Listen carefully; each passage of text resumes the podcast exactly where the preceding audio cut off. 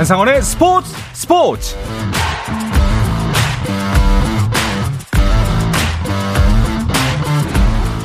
스포츠가 있는 저녁 어떠신가요? 아나운서 한상원입니다. 오늘 하루 이슈들을 살펴보는 스포츠 타임라인으로 출발합니다.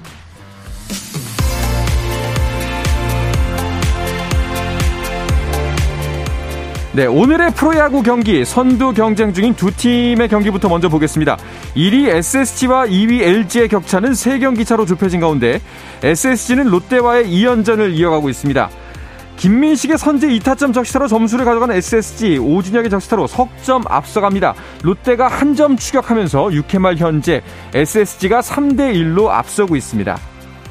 자, 어제 두산에서 승리한 2위 LG는 어떨까요? 1회 강승호의 선제 적시타로 1점을 먼저 가져가는 LG. 3회 허경민의 적시타로 한 점 더 달아납니다. 두산이 한 점 더 추가, 추가하면서 두산이 3대 0으로 앞서고 있습니다. 5위 기아 대 5위 기아의 경기도 볼까요? 어제 키움에 졌지만 6위 NC도 패하면서 두 팀의 격차는 여전히 4.5경기 차를 유지하고 있습니다. 오늘 놀린 선발의 기아는 요키시 선발의 키움을 상대로 어떨까요? 7회까지 득점이 없었던 두 팀 호투를 펼친 놀린의 송구 실책을 송성문이 2타점 적시타로 이어가면서 0의 균형을 깼습니다. 9회 초 현재 키움이 2대 0으로 앞서고 있습니다. 그러면 6위 NC와 삼성과의 경기 상황도 궁금해지죠. 4회 삼성의 피렐라가 선제 투런포를 터뜨리면서 0대 0의 균형을 무너뜨렸는데요.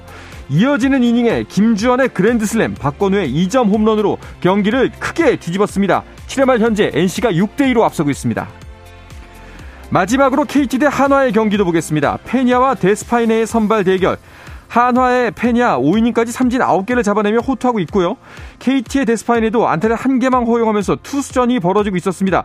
0의 균형을 깬 것은 한화였습니다. 6회 2점 득점하면서 7회 초 현재 한화가 2대 0으로 앞서고 있습니다.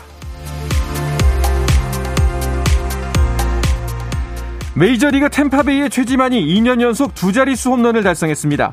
최지만은 토론토와의 원정 더블헤더 2차전에 8번 타자 1루수로 선발 출전해 0대 0으로 맞선 3회 선제 솔로포를 터뜨리며 시즌 10호 홈런을 기록했습니다. 10경기 만에 홈런을 가동한 최지만은 지난해 홈런 11개에 이어 2년 연속 두 자릿수 홈런을 기록하게 됐습니다. 한편 홈런 포함 1타수 1안타 2볼넷을 기록한 최지만의 활약에도 템파베이는 토론토에 2대7로 역전패했습니다. 잉글랜드 프리미어리그 토트넘의 손흥민이 챔피언스리그 조별 예선에 선발 출전했지만 공격 포인트를 올리지 못했습니다. 손흥민은 포르투갈 리스본에서 열린 스포르팅과의 챔피언스리그 조별 예선 2차전에서 공격 포인트를 올리지 못한 채 후반 26분 클루세브스키와 교체됐고 토트넘은 후반 종료 직전 연속골을 내줘 0대 2로 패했습니다.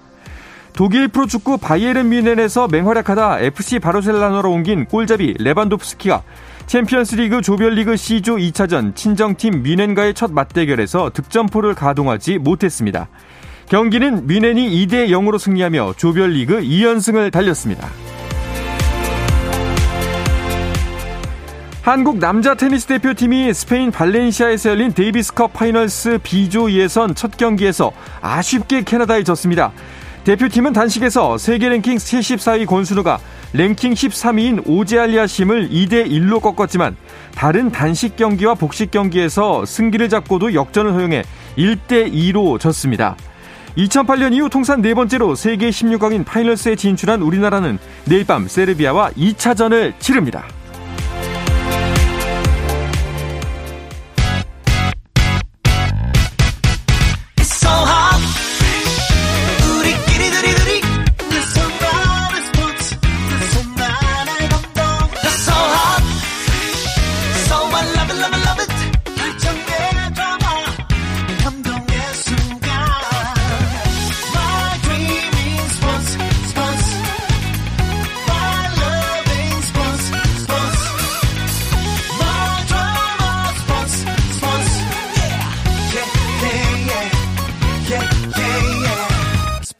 스포츠 Rain make it rain girl make it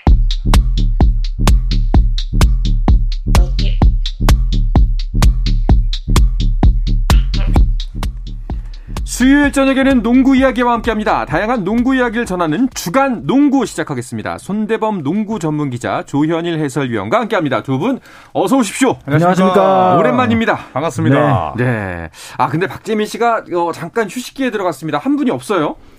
네, 어, 휴식이 필요해서 잠깐 하차했는데 네. 뭐 NBA 개막과 함께 돌아올 예정이라고 하니까 음. 네, 조금만 더 기다려주시면 될 것 같습니다. 알겠습니다. 자, 당분간은 이제 조선 두 분의 의존을 해서 주간 농구 진행해 보도록 할 텐데 더 잘 부탁드리도록 하겠습니다. 뭐 열심히 하겠습니다. 네, 크게 걱정은 안 되고요. 또한 크게 기대도 안 됩니다. 네. 저는 근데 빠질 위험성이 없는데 네. 손대범 위원은 여자 프로농구 개막하면 음. 네, 또 자주 빠졌고 또 출석률이 굉장히 저조했는데 그런 네. 부분들은 또 청취자 여러분들께서 또 잘 감안해 주셨습니다. 주셨으면 합니다. 알겠습니다. 네. 할 말이 없네. 아, 여기서 한마디 좀 딱 멋지게 받아쳐야 되는데 아쉽습니다. 그런데 아, 진짜 오랜만에 뵌 것 같아요. 지금 3주 동안 못 뵀죠? 3주? 네. 4주? 2주? 이 부득이하게 출석률 운운했던 조현일 위원이 빠지면서 아, 네, 방송이 성립이 되지 못했죠. 조현일 위원은 심지어 외도였잖아요. 그 굉장히 아쉬웠습니다. 영화 네. 영화 촬영 갔다고 그러셨나요? 뭐 이런저런 그 예. 네, 공사다망한 일이 있어가지고 네, 이제부터는 뭐 출석률 100%다라고. 아, 공사다망 네. 이렇게 아름답게 돼 있나요? 알겠습니다. 자, NBA 소식 오늘 하루 함께 하도록 하겠습니다. 어, 우리가 못 보던 사이에 미첼의 트레이드도 성사가 됐습니다. 근데 이렇게 되면은 유타에서는 원투 펀치가 다 나가버린 거 아닌가요? 그렇죠. 도노반 미첼 선수가 예상 외로 클리브랜드 캐벌리어스로 트레이드가 됐습니다. 네. 이에 따라서 어, 유타 재즈는 대니 에인지 사장이 취임한 이래 루디 고베어와 도노반 미첼, 유타의 미래로 불렸던 두 선수를 모두 트레이드하면서 음. 아예 새로운 판을 짜게 되었습니다. 아니 근데 저 생각에는 타격이 좀 많이 클 것 같은데 그 이런 사장의 결정에 두 분께서는 뭐 설마 잘한 결정이라고 생각을 하시나요? 우선 뭐 대니 에인지 사장 하면은 사실 보스턴 셀틱스 때부터 트레이드의 아주 귀재다 음. 이런 평가를 받았었는데 어, 유타 재즈를 맡고 나서 어, 본인이 직접 본 바에 따르면 네. 어, 서로를 뭐 믿었다고 보기는 어렵다. 아, 이런 음. 얘기를 했습니다. 또 음. 현지에서는 사실 도노반 미첼과 루디 고베어가 사이가 나쁜 건 아니지만 또 서로가 딱히 어, 믿고 의지하지는 않는다 이런 얘기를 했었거든요. 네. 네, 그래서 데니인지 단장이 이제 이런 얘기를 했었는데 워낙 또 판 갈아엎는 걸 좋아하는 인물이기도 하고 음. 예, 본인의 행보를 좀 뒷받침하기 위해서 어, 또 떠나간 선수를 좀 소재로 활용한 게 아닐까라는 생각도 음. 좀 듭니다. 근데 늘 보면 정규 시즌 때는 성적을 잘, 잘 내다가 네. 플레이오프 때 서로 가장 믿음이 필요했던 그 무대에서 늘 아쉬운 모습 보였기 때문에 아마도 리셋 버튼을 누르고 싶지 않았나 싶어요. 음. 그런 면에서 봤을 때는 사실 저는 미첼 정도는 남겨놓지 않을까 싶었지만 아예 체질 개선을 택한 것 같습니다. 그렇군요. 그동안에 이제 기존까지의 데니 에인즈 사장의 행보를 보면은 그래도 뭔가 보관이 없지는 않을 것이다라는 생각이 들기도 하네요. 자, 그렇다면은 이번 시즌은 좀 다를까요? 어, 사실 이번 시즌 유타 재즈는 거의 쉬어간다고 봐야겠죠. 네, 음. 원투펀치도 다 팔았고, 그리고 기존의 뭐 보얀 보그다노비치나, 어, 또 이 마이크 콘리, 예, 그리고 조단 클락슨 이런 선수들을 거의 시장에 내놨거든요. 음. 그리고 지금 유타 재즈가 가장 원하는 건 이 드래프트 지명권인데 현재까지 이 드래프트 지명권을 오클라호마 시티 선더 다음으로 많이 가지고 있어요. 네. 그리고 방금 말씀드렸던 이 세 명의 베테랑들을 팔고 반대급부로 또 더 많은 픽을 가져온다면 아, 결국 유타 재즈가 원하는 리빌딩 속도는 빨라지겠지만 뭐 당분간은 어, 20승, 25승 팀의 신세를 벗어나지 못할 것 같습니다. 음, 확실히 진짜 말씀처럼 이번 시즌은 좀 쉬어간다라고 봐야겠네요. 자, 그리고 적에서 동지로 만난 웨스트브룩과 베벌리의 이야기도 계속 화제가 되고 있죠. 네, 미네소타 팀버울브스와 LA 레이커스 트레이드를 통해서 패트릭 베벌리가 이제 레이커스에 오게 됐습니다. 네. 이 베벌리가 레이커스에 왔다는 것은 사실은 러셀 웨스트브룩과의 관계 때문에 더 화제가 됐는데요. 음. 이 웨스트브룩과 베벌리는 굉장한 유명한 앙숙이죠. 네. 또 베벌리가 웨스트브룩 부상을 입히기도 했었고요. 음. 어, 그런데 의외로 이 두 선수가 공식 공식석상에서는 굉장히 가까운 모습을 보였습니다. 어, 서로 입장할 때도 서로 수다를 떠는 모습도 보였고 어, 서로 돕겠다는 얘기도 보였고요. 좀 의외의 모습을 보였는데 네. 프로답다라는 생각이 들었고 어, 베벌리가 이런 말을 했죠. 어, 르브론 제임스, 앤서니 데이비스와 함께 뛰는 것이 아니라 두 선수가 나와 함께 뛰는 것이다. 음. 라면서 굉장히 자신감을 가득 찬 모습 보였는데 어, 굉장히 만족스럽습니다. 네. 프로라면은 그런 배짱이 있어야죠. 그렇군요.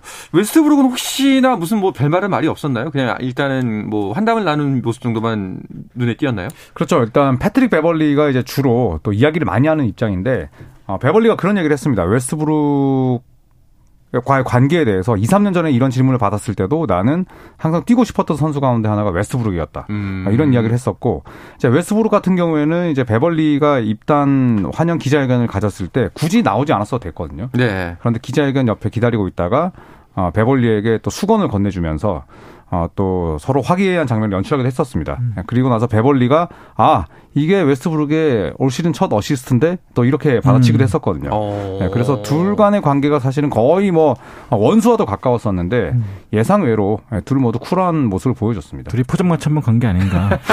네, 회포 풀고 네, 잘해보자. 네. 네. 아, 늘 약간 좀 불안한 좀 이제 불협화음 소식을 전해드리다가 또 이런 것도 또 기분이 좋네요. 음. 알겠습니다. 자, 그러면은 이제 굵직한 트레이드는 모두 끝이 났다라고 봐야 할까요? 그렇죠. 저희가 매주 얘기했던 뭐 듀란트라든지 어빙이라든지 미첼이라든지 모든 게 다 막을 내린 셈이기 됐기 때문에 네. 뭐 사실상 이제 슈퍼스타들의 이동은 끝났다고 보고요. 다만 음. 이제 카멜로 앤서니 뭐 지금은 이제 슈퍼스타 자리에서 내려오긴 했지만 여전히 뭐 유명세를 떨치는 선수잖아요. 네. 어, 한동안 보스턴 셀틱스가 이제 다닐로 갈리나리라는 어, 벤치 멤버의 부상 때문에 이 그 공백을 메우기 위해서 앤서니를 영입하지 않을까 싶었는데 이 보스턴은 또 공식적으로 부인을 했죠.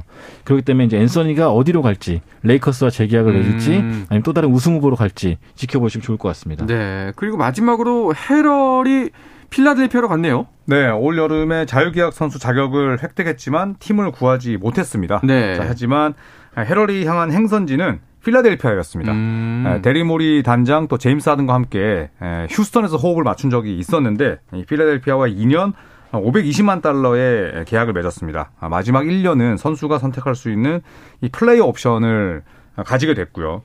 어, 이로써 이제 이 필라델피아는 PJ 터커, 데니얼 하우스 주니어, 그리고 몬트레즈 헤럴, 전부 다 휴스턴 출신 선수들을 쫙 영입을 했고 네. 또 디앤서니 멜튼까지 데려오면서 전력을 강화시켰습니다. 사실 뭐 헤럴 같은 경우에는 아, 지난 시즌 워싱턴에서 뛰면서 켄타비어스 칼드웰 포프 팀 동료와 주먹질했었거든요. 음. 네, 그리고 워싱턴은 엉망이다. 완전 팀 분위기를 깼었고 또 최근 들어서는 샬럿으로 이적하고 나서는 마리화나 소지 혐의까지 있었는데 어, 사실 문제아로 평가를 받으면서 FA 미아가 될 뻔했습니다만 네, 필라델피아의 유니폼을 입게 됐습니다. 네. 자, 아무쪼록 잘 활약을 했으면 좋겠습니다.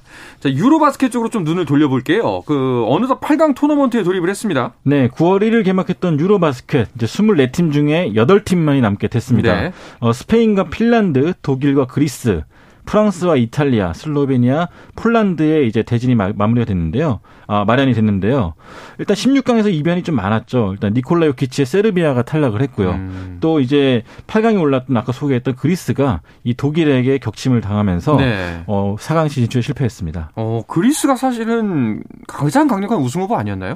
그렇죠. 그리스 또 세르비아 조별 예선에서 보여줬던 공격력이 어마어마했었습니다. 네. 네, 하지만 결국 어, 그리스가 아쉽게 패했었는데 아, 마지막 사쿼터 종료 얼마 남겨놓지 않은 시점에서는 또 야니스가 아, 비신사적인 파울로 퇴장까지 당했거든요. 아. 네, 경기도 지고 또 매너에서도 패했습니다. 음. 자, 자, 이 8강 팀 중을 일단 8강 팀뭐 경기가 살짝 진행되긴 했습니다만 의외의 팀이 이 중에 껴 있다면은 아무래도 이탈리아가 아닐까요? 아 그렇죠. 이번에 이탈리아가 굉장히 이 화끈한 공격 농구도 보여줬는데 세르비아를 상대로 승리를 거뒀어요. 네. 세르비아 하면 역시나 요키치가 있었고 또 요키치로 인해서 우승 후보로 꼽혔던 팀인데 음. 이 팀을 상대로 굉장히 빠른 템포의 공격을 펼치면서 어 사실 요키치를 굉장히 지치게 만들었습니다. 어 세르비아 입장에서는 요키치에 대한 의존도가 너무 높다 보니까 결국 뒷심 부족을 보였는데 어 이탈리아 입장에서는 사실 굉장한 대열을 낚은 셈이고 네. 또 이로 인해서 더 높은 곳까지 높은 곳까지 올라갈 수 있다는 자신감도 얻게 됐습니다. 자, 8, 이탈리아가 이제 8강전에서 맞붙을 상대는 프랑스인데요. 어떤 경기가 예상되나요? 어, 저는 사실 이탈리아 프랑스의 경기를 이탈리아가 이긴다고 어, 이미 예측을 했습니다. 오, 네. 어디서요? 어, 제가 이제 그 승패를 예측하는 네, 그런 이제 일을 하고 있는데, 어, 일단 이탈리아 같은 경우에는 사실 다닐로 갈리나리 선수가 갑작스러운 무릎 부상으로 빠지긴 했습니다만, 어, 마르코 스피수라는 선수가 엄청나게 잘하고 있습니다. 네, 음. 네, 그리고 또 아칠리 폴로나라, 뭐 시모네 폰테치오, 이 FIBA 무대에서 잔뼈가 굵은 선수들이 많은데 반대로 프랑스는 조별 예선에서 3승 2패에 그쳤고요. 또 루디 고베어나 어, 에반 포니에 같은 NBA 선수들이 있지만 공격력이 굉장히 답답해요. 네, 그래서 음. 저는 공격 농구에서 수비 농구로 탈바꿈한 이탈리아에게 혼쭐이 나지 않을까라는 생각에 저는 이탈리아의 승리를 예측해 보겠습니다. 아, 굉장히 기대가 되네요. 네. 네 맞을지 틀릴지. 네. 누가 이길지보다는 맞을지 틀릴지. 어, 맞을지 하는지 이렇게 들었어요. 아, 예. 맞을지 네. 하는지. 아, 네. 네. 뭐 도둑이 제발 저린다. 뭐 이렇게 생각하시면 될 것 같습니다. 네. 자, 8강전은 오늘부터 시작이 되는데 두 경기가 펼쳐졌습니다. 일단은 스페인과 핀란드의 경기는 스페인이 핀란드를 꺾었고요. 아까 말씀드렸다시피 그리스와 독일의 경기. 독일이 그리스를 꺾었어요. 네, 역시나 이런 걸 보면은 유럽 농구 같은 경우는 특유의 또 매력이 있는 것 같습니다. 아무리 음. 슈퍼스타 한 명이 잘한다 그래도 이 뒤를 서포트하는 멤버들이 제대로 하지 못한다면은 이길 수가 없거든요. 네. 뭐 물론 독일에도 NBA 선수가 있었고 또 이탈리아도 뭐 잘하는 선수가 많았지만 결과적으로 봤을 때는 팀으로 뭉친 팀들이 더 잘하지 음. 않을까 싶고요. 어, 그리스 같은 경우는 이 세르비아와 함께 그 요키치와 함께 아테토쿤보도 매년 유럽 정상에 도전한다 말을 많았지만 결국은 원맨 팀으로서는 아. 유럽 재패를 할 수 없다는 걸 다시 한번 보여줬습니다. 그렇네요. 그러면은 사실 NBA 스타들이 많이 출전을 해서 이번 유로 챔피언십이 좀 그 유로바스켓이 인기를 끌었는데 요키치도 없고 이제 아데토쿤보도 떨어지고 빅3 중에서는 돈치치만 남은 거네요. 네, 이제 돈치치의 슬로베니아가 폴란드와 아, 이제 내일 새벽에 경기를 펼치게 됩니다. 아, 슬로베니아는 사실 뭐 지난 도쿄 올림픽에서도 아주 훌륭한 성과를 냈었는데 이 폴란드가 엄청난 다크호스거든요. 음. 네, 특히나 이 마테우스 포니카라는 유럽 무대에서 아주 잔뼈가 굵은 선수가 펄펄 날고 있고 어, 또 폴란드가 꺾은 팀이 돌풍을 일으켰던 우크라이나입니다. 네, 어. 우크라이나를 꺾었기 때문에 이 폴란드의 기세가 만만치 않은데 과연 돈치치가 끝까지 살아남을 수 있을지 네, 이제 내일 새벽이면 네, 결판이 날 것 같습니다. 자, 슬로베니아와 폴란드 다 코스라고 말씀하셨는데 어떻게 전망하시나요? 어, 저는 대회 시작 전부터 예. 슬로베니아가 우승하고 돈치치가 MVP다. 오. 이 기세를 이어서 돈치치가 다음 시즌 MVP다. 아, 까지 다 예상을 해놨습니다. 네. 너무 지나친 예상 아닌가요? 그러니까 아닙니다. 충분히 납득할 만한. 명절 네. 이후에 너무 지르는 거 아닌가? 너무 마음이 풍족해졌나? 약간 이런 생각이 네. 들기도 합니다. 음. 자, 그러면은 자, 어, 지금 손대범 위원 같은 경우에 슬로베니아가 우승까지 한다라고 예상을 하셨고, 조, 조 위원은 어떠세요? 저는 우승팀을 독일로 예상하겠습니다. 오, 그래요? 네. 데니스 오. 슈로더와 또 데니얼 타이즈가 워낙 잘해주고 있고, 네, 슈로더가 이제 또 소속팀을 구했다는 루머가 있더라고요. 이제 음. 또 유로바스켓에 더욱더 집중할 수 있고, 네. 또 덕 노비츠키와 뛸 때에도 유로바스켓에서 득점 2위를 한 적이 있어요. 그래서 저는 슈로더의 큰 경기에 강한 면모를 믿어보겠습니다. 아, 너무 이제 유별난 픽을 좋아하시는 거 아닌지 모르겠네요. 네. 네. 아 독일 무시하시는 건가요? 네. 아 무시하는 건 아니지만 네. 유별나다. 아, 네. 예상을 벗어났다. 네. 이 정도로 정해. 알겠습니다. 네. 손희연의 슬로베니아 그리고 조희연의 독일. 아마 다음 주면 이 경기 연과 알 수 있을 것 같습니다. 자, NBA 명예전당 헌혜식도 화제를 모았는데요. 이야기는 잠시 쉬었다 와서 나누도록 하겠습니다. 한상원의 스포츠 스포츠와 함께하고 계신 지금 시각은 8시 47분입니다.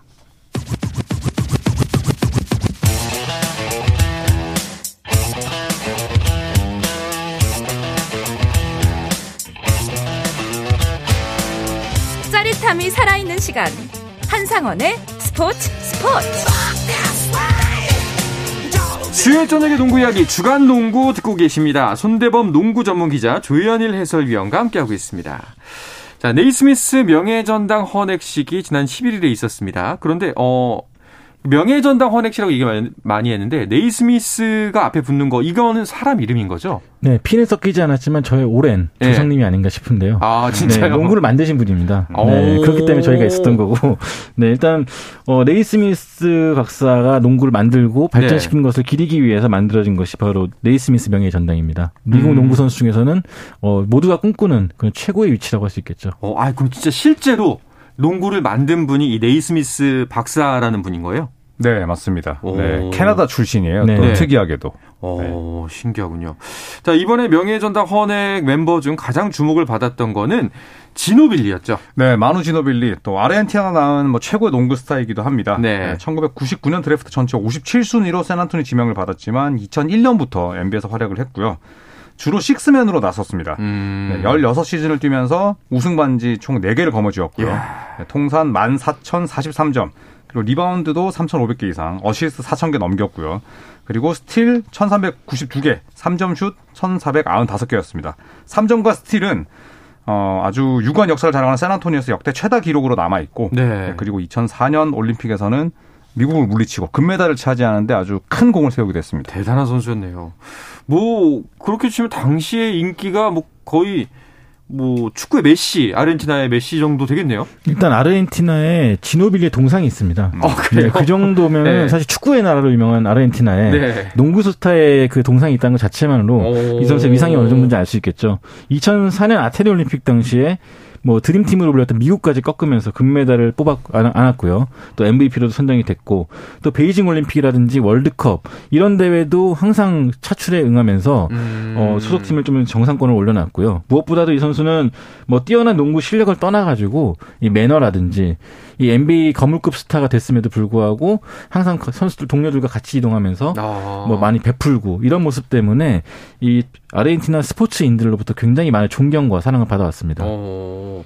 아니 메시도 축하 인사를 건넸다고 하더라고요. 네 이번 명예 전당에 헌학된 뒤에 똑같은 말을 반복했습니다. 네. 네, 많은 사람들이 지노빌리를 향해서 농구계의 메시라 부르지만 이건 잘못된 거다. 실은 내가 축구계의 마누 지노빌리다. 야, 이렇게 불려야 되는 게 맞다라고 얘기를 했는데 네. 이번 명예 전당뿐만 아니라 그 전부터 이 리오넬 메시가 매번 지노빌리에 대해서 이렇게 얘기를 해왔어요. 아. 네, 그만큼 지노빌리는 어, 또 메시 같은 슈퍼스타에게도 존경을 받는 선수이고 어, 지노빌리 역시도 명예 전당 헌액식 연설문에서 팀 동료들의 이름을 또 일일이 열거 하면서 어, 내가 갖고 있는 재능이 특출해서 이 자리에 온 게 아니고 어, 나는 2000년대 가장 중요한 두 팀, 샌안토니오 아르헨티나에서 뛰면서 지금의 성과를 얻을 수 있었다라고 음. 또 아주 음. 겸손하게 이야기를 했습니다. 야, 인성도 정말 명예전당 헌액될 만하네요. 네. 대단합니다. 그 정말 하이라이트 필름을 저는 이제 찾아봤거든요. 음. 약간 만능형 선수더라고요. 그렇죠. 또 게다가 예. 젊은 시절엔 차인표 씨를 좀 닮아가지고 굉장히 미남형으로 인기 네. 많았는데 네. 뭐좀 체구는 작았지만 뭐 머리가 뭐 좀 많이 벗겨지시더라고요 중간에. 네. 네. 그러면서 실력이 좋아졌어요. 어. 네. 굉장히 all-around player로 유명했죠. 또 어. clutch time 때도 이 big shot 터트리기 주저하지 않았던 그런 네. 강심장을 갖고 있었고요. 아, 정말 대단한 선수였던 것 같습니다. 내년에는 또 이제 어떤 선수들이 이름을 올릴지에 대한 이야기가 벌써부터 나오고 있다고요? 네, ESPN이 지난 12일에 2023년부터 2025년까지 순차적으로 명예전당 후보가 될 만한 NBA 선수들이 예상을 했습니다. 음. 아, 우선 2003년 후보로는 덕 노비츠키와 아. 드웨인 웨이드. 네, 음. 둘이 또 NBA final에서 네. 두 번이나 맞붙었었죠. 사실 썩 사이가 좋진 않았는데 나란히 어, 은퇴를 했기 때문에 또 나란히 후보로 언급이 됐고요. 토니 파커 역시도 음. 2023년 어, 후보입니다. 또 2024년 후보로는 NBA에서 20년 이상 뛰었던 덩크왕 빈스 카터가 있겠고 2025년에는 아, 역시나 NBA와 피바 아, 양 무대에서 엄청난 족적을 남긴 파워 가솔 선수가 가장 유력한 후보로 꼽히고 있습니다. 뭐 이름 이름 하나하나 들어도 모두 선수가 다 자격이 있어 보이네요. 혹시 그 이제 선 위원과 조 위원 두 분의 기준으로 봤을 때 아직까지 그 명예전당에 헌액되지 않은 인물 중에서 이 사람만큼은 꼭 빨리 올라가야 된다 음. 싶은 분들이 싶은 사람이 있을까요? 근데 사실 저는 명예전당 문턱이 너무 낮아서 음. 너무 많이 뽑혔다고 생각이 들거든요. 그래서 음. 오히려 지금 안 들어가서 아쉽다기보다는 네, 좀 들어가서 너무 문턱이 낮아진 것이 아닌가 그런 생각이 들 정도의 선수가 좀 있습니다. 아 그래요? 네. 그러니까 뭐 예를 들어서 뭐... 뭐 이번에 같이 선발된 티마도웨이 음... 사실 우승을 못 해봤고 또 파이널 근처에도 못 갔던 그런 선수였는데 어 같이 명예전당 올랐다는 것 자체가 좀 약간 기준이 좀 어떻게 모호하지 않나 생각이 들 정도로 당대 네. 스타였긴 했지만 사실 명예전당까지는 좀 네, 의구심이 되는. 네. 어떠세요, 손 의원은? 그러니까 저도 이제 사실 메이저리그와 비교해서 더 그런 것 같아요. 네, 음. 메이저리그는 명예 전당 들어가기가 너무 힘들고, 그렇죠, 그렇죠. NBA는 명예 전당 들어가기가 상대적으로 너무 쉽다 보니까 음. 좀더 대조되는 면이 있는데 저 역시도 이제 팀 하더웨이가 은퇴하고 나서 한참 뒤에 명예 전당이 들어갔지만 아, 과연 이 명예 전당에 들어갈 만한 족적을 남겼느냐 음. 이렇게 묻는다면 약간 고개를 좀 가로젓게 됩니다. 음. 네. 확실히 그 부분은 만약에 장기적인 관점에서 본다면 지금이야 사실 예전에 내가 좋아했던 선수들이 그런 자리에 올라간다는 건 굉장히 팬으로서 기쁜 일이지만 어, 장기적으로 본다면은 좀 이름값이 낮아지지 않나. 음, 그렇죠. 명예전당이라는 네. 이름값 자체가 네. 좀 그런 부분도 생각할 지점이 있네요. 알겠습니다. 자, 그런데 NBA 소식 또 한 가지가 그 NBA 사무국이 로버트 사버 피닉스 선주 구단주가 있는데 이 구단주에게 1년 자격 정지 징계를 내렸다는 소식이 있네요. 네, 피닉스 선주의 뭐 괴짜라고 부르긴 좀 아, 아시, 아니고 좀 약간 기행을 일삼았던 로버트 네. 사버 구단주가 리그로부터 어, 징계를 받았습니다. 어, NBA 같은 경우는 굉장히 오랫동안 300명 이상의 그 대상으로 대, 그 조사를 하면서 음. 로버트 사버의 기행을 좀 밝혀냈는데 뭐 인종차별적인 언어 사용, 또 성, 성적인 언행, 따돌림, 음. 이렇게 좀 구단을 대표하는 인물답지 않게 가볍고 모욕적인 인사를 좀 일삼았던 것으로 알려졌습니다. 어, 이에 따라서 NBA는 사보 구단주에게 1년간 자격 정지를 내렸어요. 이에 따라서 이제 사보 같은 경우는 사무실은 물론이고 뭐 훈련 시설, NBA 관련 어떤 행사도 참여할 수 없게 되었습니다. 그리고 벌금이 천만 달러예요. 그러니까 벌금을 140억 원을 내게 됐는데 140억 원. 네, 로버트 음. 사보 구단주 할 때 이제 그 철자 이름이 S인데 거기다가 이제 달러의 S를 붙일 정도로 아. 이분이 엄청나게 짠돌이거든요. 음. 근데 처, 지금 천만 달러를 내야 돼서 거기에 대해서 이건 부당하다. 지금 반성은커녕 네. 네, 음. 도리어 지금 썽을 내고 있습니다. 아, 근데 정말 예, 지간했으면 네. 구단주한테 1년 자격정지 음. 줬을까 싶기도 해요, 사실. 그러니까 어지간했으면 MB도 예. 가만히 있었을 텐데 네. 300명 이상을 조사했다는 건 맞아요. 그만큼 문제가 음. 심각했다는 게 아닌가 싶어요. 문서가 총 8만 건 이상 음. 나왔고 11개월에 네, 11개월에 걸쳐서 NBA가 소니어 말씀대로 320명을 만나서 네. 네, 이런 결과를 도출했습니다. 뭐 자세한 내용 우리가 알 수는 없겠지만 알게 된다면 천만 달러도 싸다 이런 음. 얘기가 나올 법도 할 것 같습니다. 네, 자세한 네. 내용이 나왔지만 싸게 막았다라고 네. 봅니다. 네. 알겠습니다. 또 어떤 소식들이 눈길을 끌었나요? 어, 일단 WNBA의 전설이죠. 어, 시애틀 스톰의 수 버드 선수가 어, 지난 플레이오프를 막 끝으로 은, 은퇴를 가졌습니다. 애초에 이제 마지막 시즌이라고 밝히고 음. 뛰었던 수 버드 선수인데 어, 라스베가스 에이시스와의 플레이오프 시리즈를 끝으로 은퇴를 했는데요. 이 선수가 WNBA 프로 선수로서만 21년을 뛰었어요. 오. 그러니까 저 저랑 동갑이거든요. 40살 훨씬 넘겼는데도 네. 불구하고 이 젊은 선수들과 경쟁하면서 또 clutch time에도 슛을 던지고 어, 굉장한 또 오랫동안 한결같은 기량을 보였습니다. 야, 이런 선수가 또 이제 명예의 전당에 헌액이 돼야죠. 이런 그렇죠. 선수는 인정입니까? 아 무조건 가야죠. 이 선수는 네. 올림픽 금메달도 음. 3회 연속으로 수상했을 정도로 굉장히 뛰어난 기량을 보였습니다. 알겠습니다. 자 시간이 얼마 남지 않았는데요. 국내 농구 소식도 빠르게 알아보도록 하겠습니다. KBL 프로농구 개막 이제 한 달 정도밖에 남지 않았죠? 네, 개막이 10월 15일에 하게 됩니다.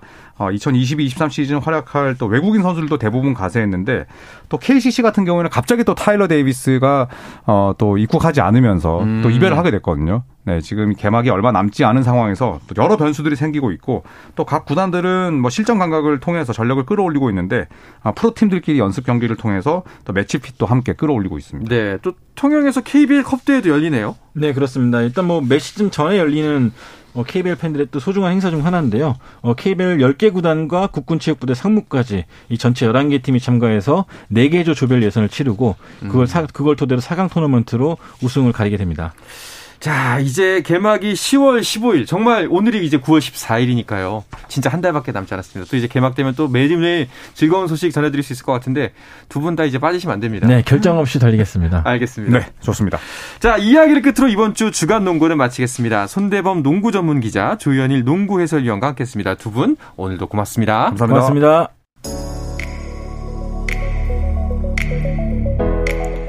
자, 내일도 저녁 8시 30분에 뵙겠습니다. 한상원의 스포츠 스포츠!